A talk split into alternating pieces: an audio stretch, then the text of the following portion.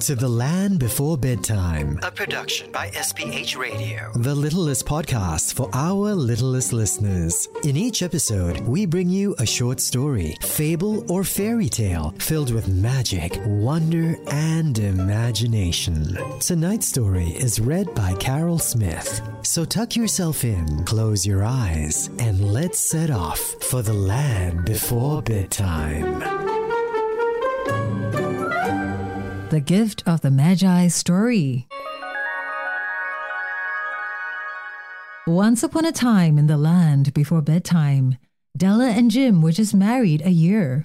They had very little money and their place was poor.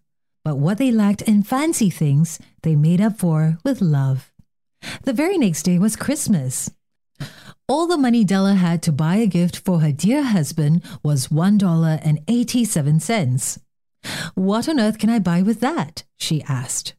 Turning around, she saw her reflection in the mirror. Stepping up to the mirror, she stared at her reflection. At least Jim loves my beautiful long hair, she said, taking a spin. He calls me his queen. Then she stopped cold. Some queen I am, she said, with just $1.87 to spend on a gift for my husband. Then all at once, Della knew what she had to do. Very quickly, she put on her cloak and rushed out of the apartment. She ran down the street to a shop where wigs were made. A sign read, We buy hair. Tell me, Della asked the shop woman, how much will you pay me for my hair? Come, step inside, said the shop lady, and let me see it. Della stepped into the shop and took off her cloak. Down fell her long, thick hair. My, my, said the shopwoman. I will pay you $20 for your lovely long hair. At last, with $20 in her pocket and the $1.87 from before, Della could go shopping. But what should she get her husband? The one thing Jim loved best in all the world was his golden pocket watch. It had come from his father and from his father's father before that. Sometimes, when Jim did not think anyone could see, he took out that golden watch, turned it over, and rubbed it with care. Della knew this because she saw him do it. Just then, Della saw the perfect gift a gold chain for his pocket watch. For $21, she bought the gold watch chain. With that chain hooked up to Jim's pocket watch, the watch would not fall out of his pocket anymore.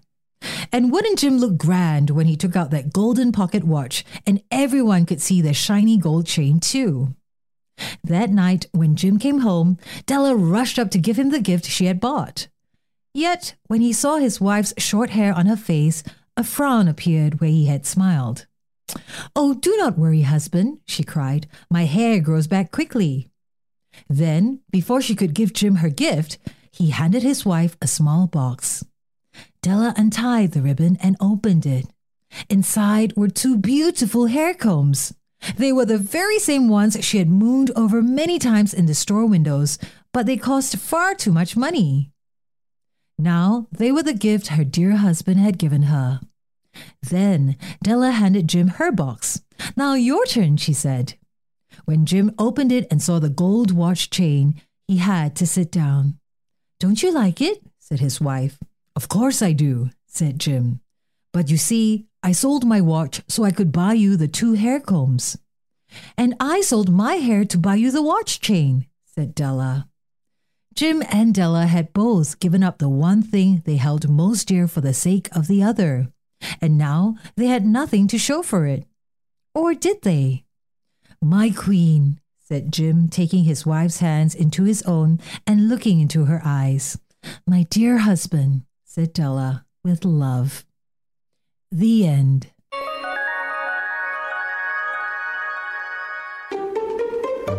Tonight's episode was read by Carol Smith and produced by Tim O. For more stories just like this, catch us next time in The Land Before Bedtime. The Land Before Bedtime is a production of SPH Radio. You can also find us on iTunes, Google Podcast, and streaming on Google Home.